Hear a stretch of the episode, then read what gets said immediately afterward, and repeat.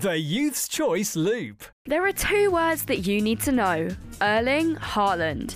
Probably the most anticipated signing in the Premier League this year. If you don't have this man in your fantasy team, truly, what are you doing?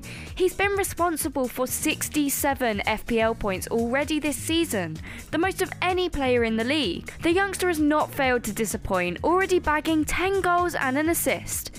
But will he perform against his former club tonight? Guardiola's men will be taking on Haaland's debut club Dortmund at the Etihad. Both teams will be going into this match feeling confident after winning their opening group stage matches. But the German side also suffered a 3 0 domestic loss to RB Leipzig, leaving many fans feeling a little shaky about their trip to Manchester. This is a game you definitely will not want to miss, kicking off tonight at 8pm on BT Sport 2. That's all for the football preview today. Don't forget to follow us on all socials at Youth Choice GA.